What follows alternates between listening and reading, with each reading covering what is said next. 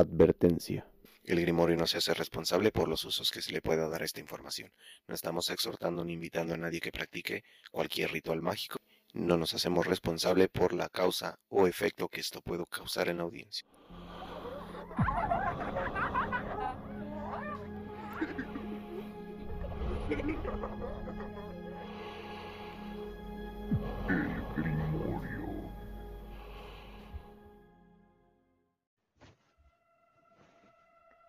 Hola y bienvenidos al Grimorio, el lugar donde el terror y la fantasía se vuelven uno. Los saluda como cada jueves Ediluna, agradeciéndoles que nos den el espacio para entrar en su día a día. Un vampiro es, según el folclore de varios países, una criatura que se alimenta de la esencia vital de otros seres vivos, usualmente bajo la forma de la sangre, para así mantenerse activo. En algunas culturas orientales y americanas aborígenes, esta superstición es una deidad demoníaca o un dios menor que forma parte del panteón siniestro en sus mitologías. Es por eso que en esta ocasión el Grimorio les trae esto que se llama Hablemos de vampiros.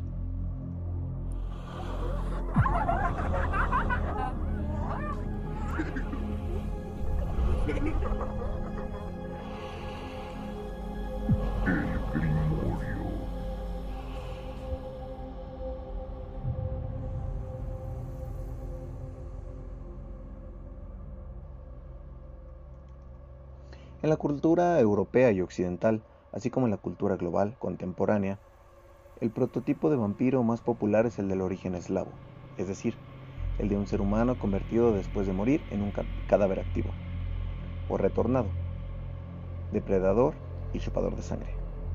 Es probable que el mito del vampiro en el folclore de muchas culturas desde tiempos inmemoriales provenga inicialmente de la necesidad de personificar la sombra, uno de los arquetipos primordiales en el inconsciente colectivo. Según la conceptualización de Carl Gustav, y que representa los instintos e impulsos humanos reprimidos más primitivos. Así sería la encarnación del mal como entidad de una representación del lado salvaje del hombre o de su activismo bestial, latente en su sistema límbico y un conflicto permanente con las normas sociales y religiosas. Aún así, el mito tal como es conocido en nuestros días proviene, además del citado temor a los bajos instintos, de una compleja combinación de varias supersticiones, entre las que se incluyen la creencia sobre la sangre, a la que se le atribuye el ser fuente de poder o vínculo del mal, el temor a la desaparición, a la enfermedad y a la muerte, de la cual la expresión más palpable es el cadáver, así como fascinación temerosa por la inmortalidad y el instinto de supervivencia. Algunos estudios sugieren que el mito del vampiro, sobre todo el que se popularizó en Europa después del siglo XVII, se debe en parte a la necesidad de explicar, en un contexto de pánico colectivo, las epidemias causadas por enfermedades reales que asolaron Europa, antes de que la ciencia lograra explicarlas racionalmente.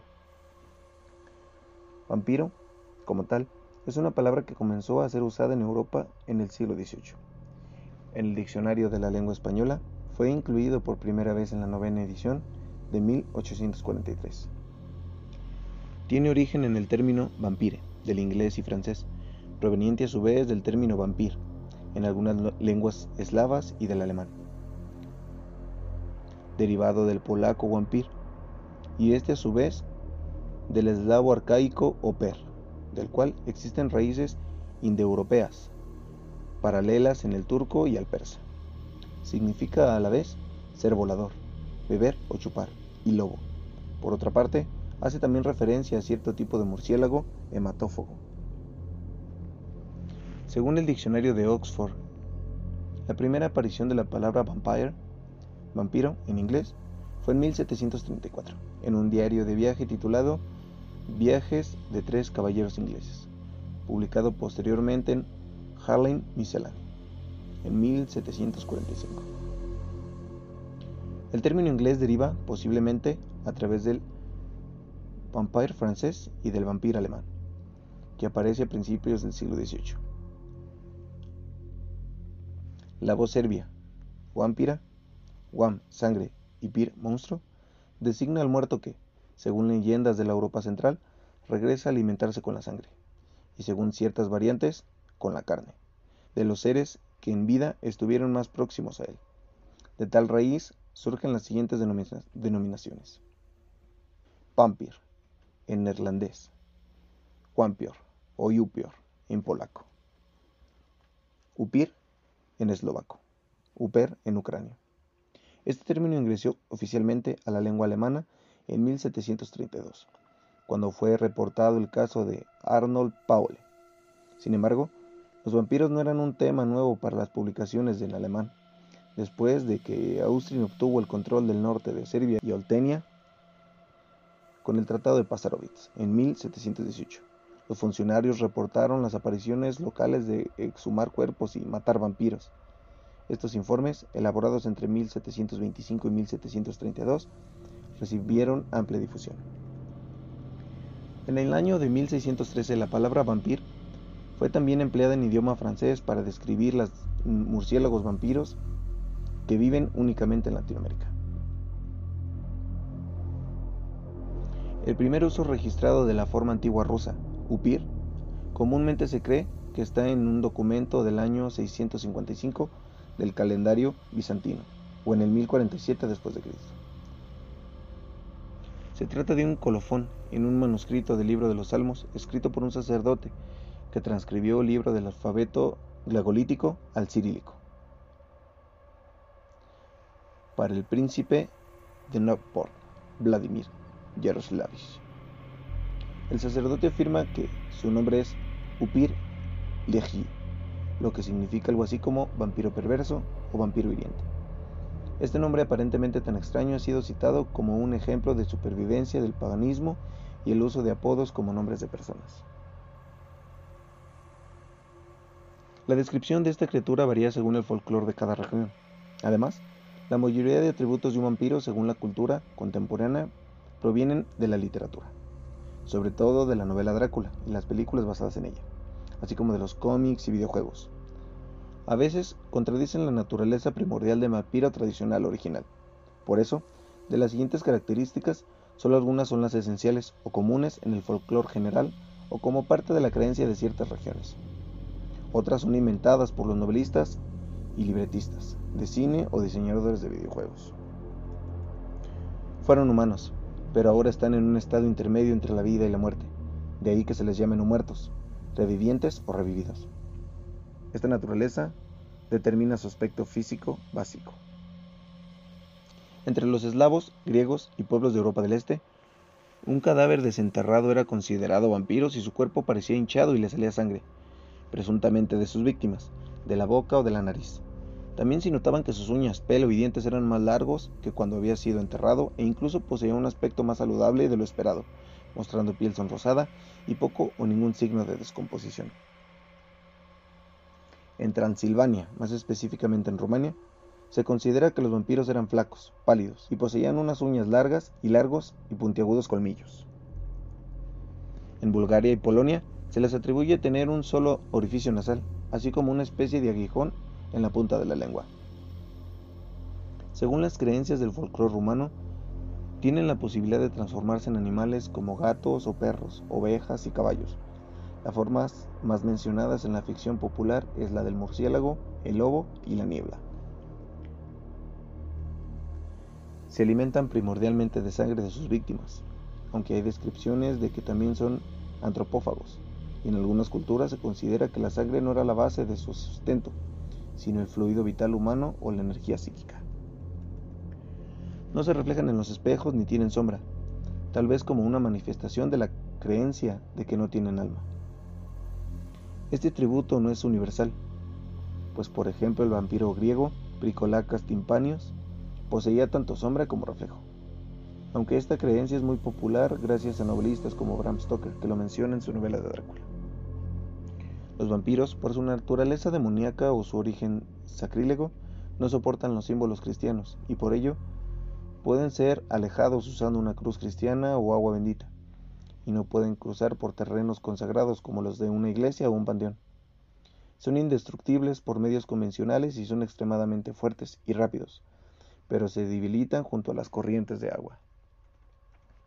Aunque en general se supone que los vampiros son vulnerables a la luz del sol, Entre los eslavos se creía que no solo pueden resistir la luz del sol, sino que en algunos casos podían viajar a otro pueblo y llevar allí una vida normal. Algunas tradiciones sostienen que un vampiro no puede entrar en una casa si no es invitado por el dueño, aunque, una vez que sea invitado, puede entrar y salir a placer. En algunas zonas de Europa del Este se cree que el vampiro es un ser lujurioso que vuelve al lecho conyugal a procrear con su esposa engendrando así criaturas con características especiales que varían en cada región, a las que se conocen como Dampil. Tienen una afinidad natural con la magia negra y concretamente con la necromancia, que dominan con mayor facilidad que el hechicero no vampiro. Si hablamos del origen, en el conjunto de creencias populares se pueden distinguir unas formas básicas, a veces complementarias entre sí, para que un ser humano se convierta en vampiro por predisposición desde el nacimiento. En Rumania tenía más posibilidad de ser un strigoi, el séptimo o duodécimo hijo cuyos hermanos mayores eran todos del mismo sexo, o tener unas marcas de nacimiento como el hueso sacro pronunciado, abundante vello corporal y haber nacido encapuchado, es decir, con la cabeza envuelta en parte de la membrana placentaria, o haber ingerido parte de la misma, entre los eslavos también tienen mayor probabilidad de convertirse en vampiros los nacidos en un sábado santo.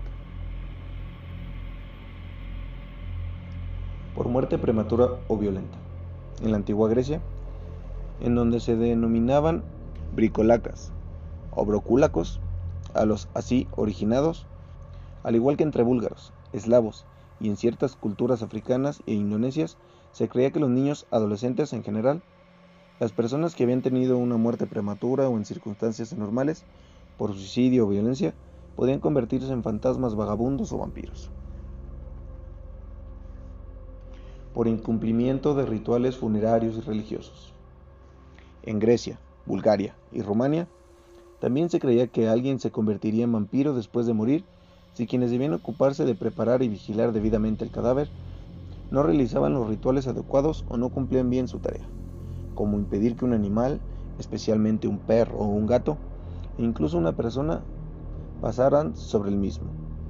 Esta creencia es similar en los hindúes, que consideraban que los espíritus o prits, en espera de reencarnar, pueden convertirse en vampiros si nadie les recuerda y realiza los shrad, rituales funerarios de rigor para facilitar su reencarnación, como maldición por acciones criminales o sacrílegas. En la antigua China también se creía que se convertían en vampiros ciertos criminales, tradición similar a la existencia entre los eslavos y los griegos, quienes creían que los vampiros eran brujos o personas que se habían rebelado contra la iglesia mientras estaban vivos, vendiendo su alma al diablo y que al morir sus cuerpos podían ser poseídos por demonios. En la Europa cristiana y especialmente entre los griegos, esta creencia era reforzada con los conceptos desarrollados por el cristianismo basados en la idea neoplatónica de que la vida después de la muerte y la idea de la supervivencia del alma hasta el día del juicio final, a pesar de la corrupción del cuerpo, de aquellos que morían arrepentidos de sus pecados y que hubieran recibido los últimos sacramentos. Por eso, los griegos y los eslavos creían que todos aquellos que no fueran enterrados en tierra consagrada, en particular los suicidas y los excomulgados, o los que no hubieran recibido la, la extrema unción, tenían la mayor posibilidad de convertirse en vampiros o timpaniaios por mordedura de un vampiro. Según casi todas las tradiciones, especialmente entre los eslavos, aquella persona que moría después de ser mordida por un vampiro se convertía a su vez en uno. Los escritores ocultistas aducen que esta manera solo es posible si hay aceptación por parte de la víctima. Los autores de literatura de ficción le han dado a esta manera de convertirse en vampiro una connotación sexual intensa muy atractiva para propósitos dramáticos. Algunos personajes históricos que en algún momento fueron relacionados o se creyeron vampiros fueron algunos que existieron cuyas vidas inspiraron la figura del vampiro en el folclore y en la literatura de ficción contemporánea. Como por ejemplo Vlad Dracula o Vlad Tepes, también conocido como Vlad III, es un noble héroe nacional romano que en el siglo XV luchó contra la invasión de los otomanos y es famoso por la crueldad de sus métodos. Inspiró la novela Drácula de Bram Stoker, por lo cual se relaciona con el tema, aunque no existe evidencia histórica de que bebiera sangre de sus víctimas, ni las leyendas locales lo señalan de ser un vampiro. Vlad III, que realmente era valaco y no transilvano según Bram Stoker, es apodado Tepes, que significa empalador en rumano, por su método más famoso para escarmentar a sus enemigos. Draculia significa hijo de Dracul, que a su vez significa el dragón, y que era el título de su padre, Vlad II. Un voivoda, príncipe, caballero de la Orden del Dragón.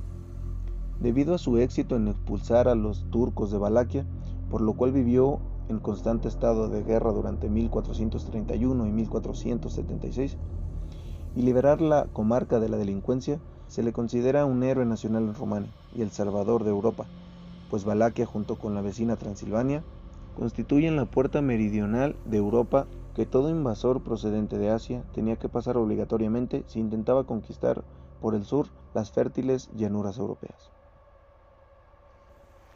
Su historia es relatada en la canción titulada Von einem Bartig der Heistrecklen bei von der Belegen, escrita por Michael Behem, juglar germánico súbdito del rey húngaro Matías Corvino, en cuya corte conoció a Vlad, cuando éste se refugió allí huyendo de sus enemigos.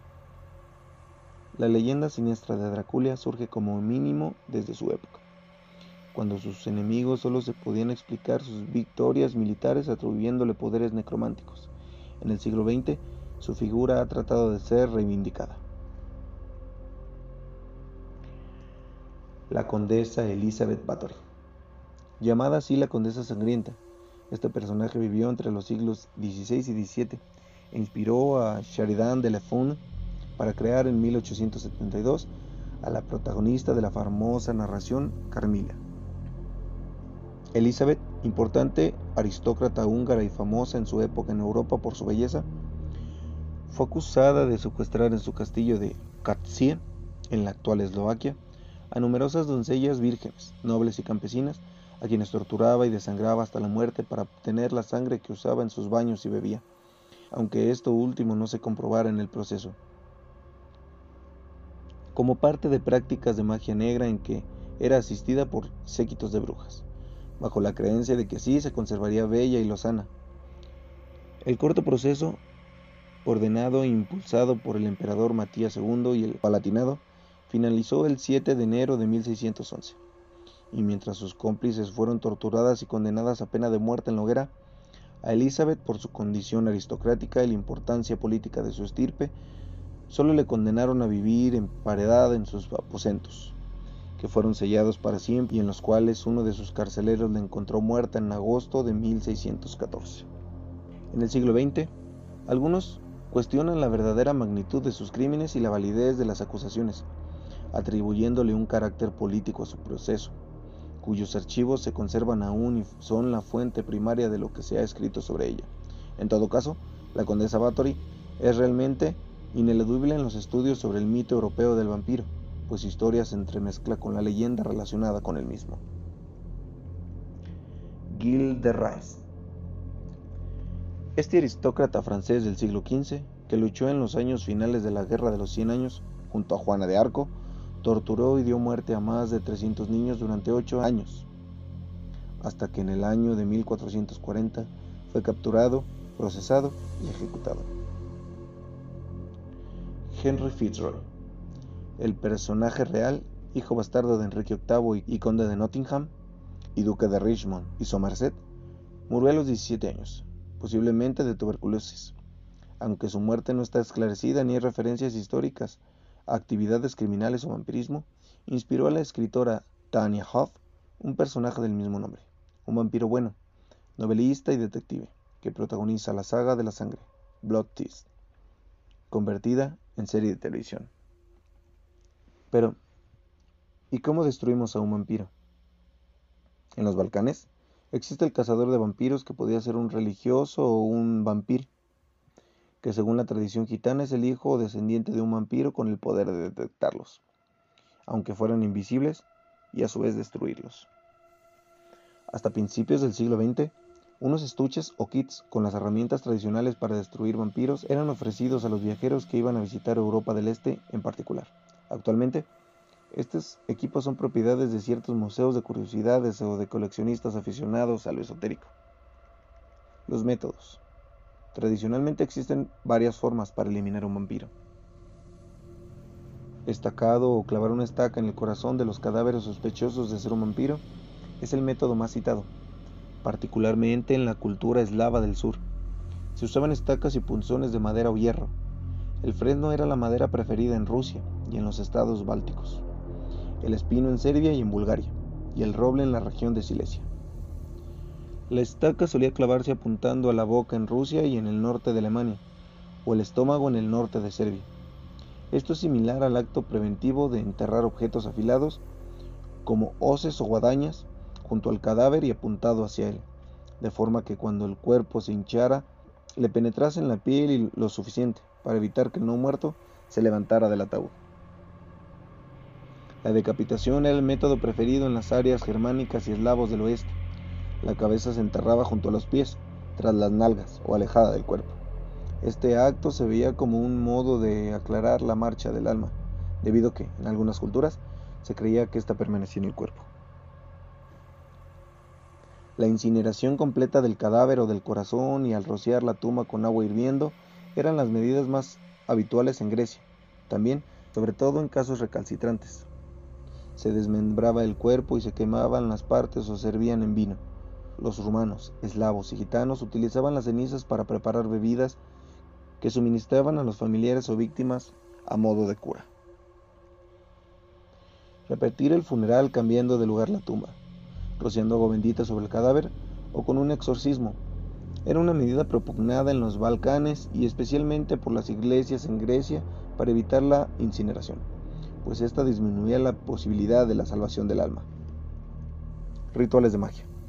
En Bulgaria se practicaba un ritual consistente en el embotellamiento del vampiro, que según la creencia búlgara es un espectro incorpóreo, llevado a cabo por personas que se dedicaban a ello, sirviéndose de una botella especialmente preparada que contenía un fragmento de un icono, estampa de un santo, así como algo de alimento favorito del vampiro. Este le atraía irresistiblemente a su interior y el vampiro quedaba atrapado allí, ya que el hechicero se apresuraba a cerrar el corcho la botella, con el vampiro dentro, era arrojada al fuego para destruirlo. Por mi parte ha sido todo. Esto es una explicación a grandes rasgos de lo que el mundo considera un vampiro. Esperemos en tiempos posteriores hablar de casos concretos o tipos específicos de vampiros, si es que el tema es de su interés. Les agradece todo el equipo del Grimorio mantenerse en este podcast y pidiéndoles si fuera su voluntad, un like, un comentario, una suscripción o simplemente que compartan este trabajo que hacemos con todo el cariño del mundo. Se despide como cada jueves su servidor, Eddie Luna, no sin antes desearles felices pesadillas. Y hasta el próximo jueves, mis queridos lunáticos.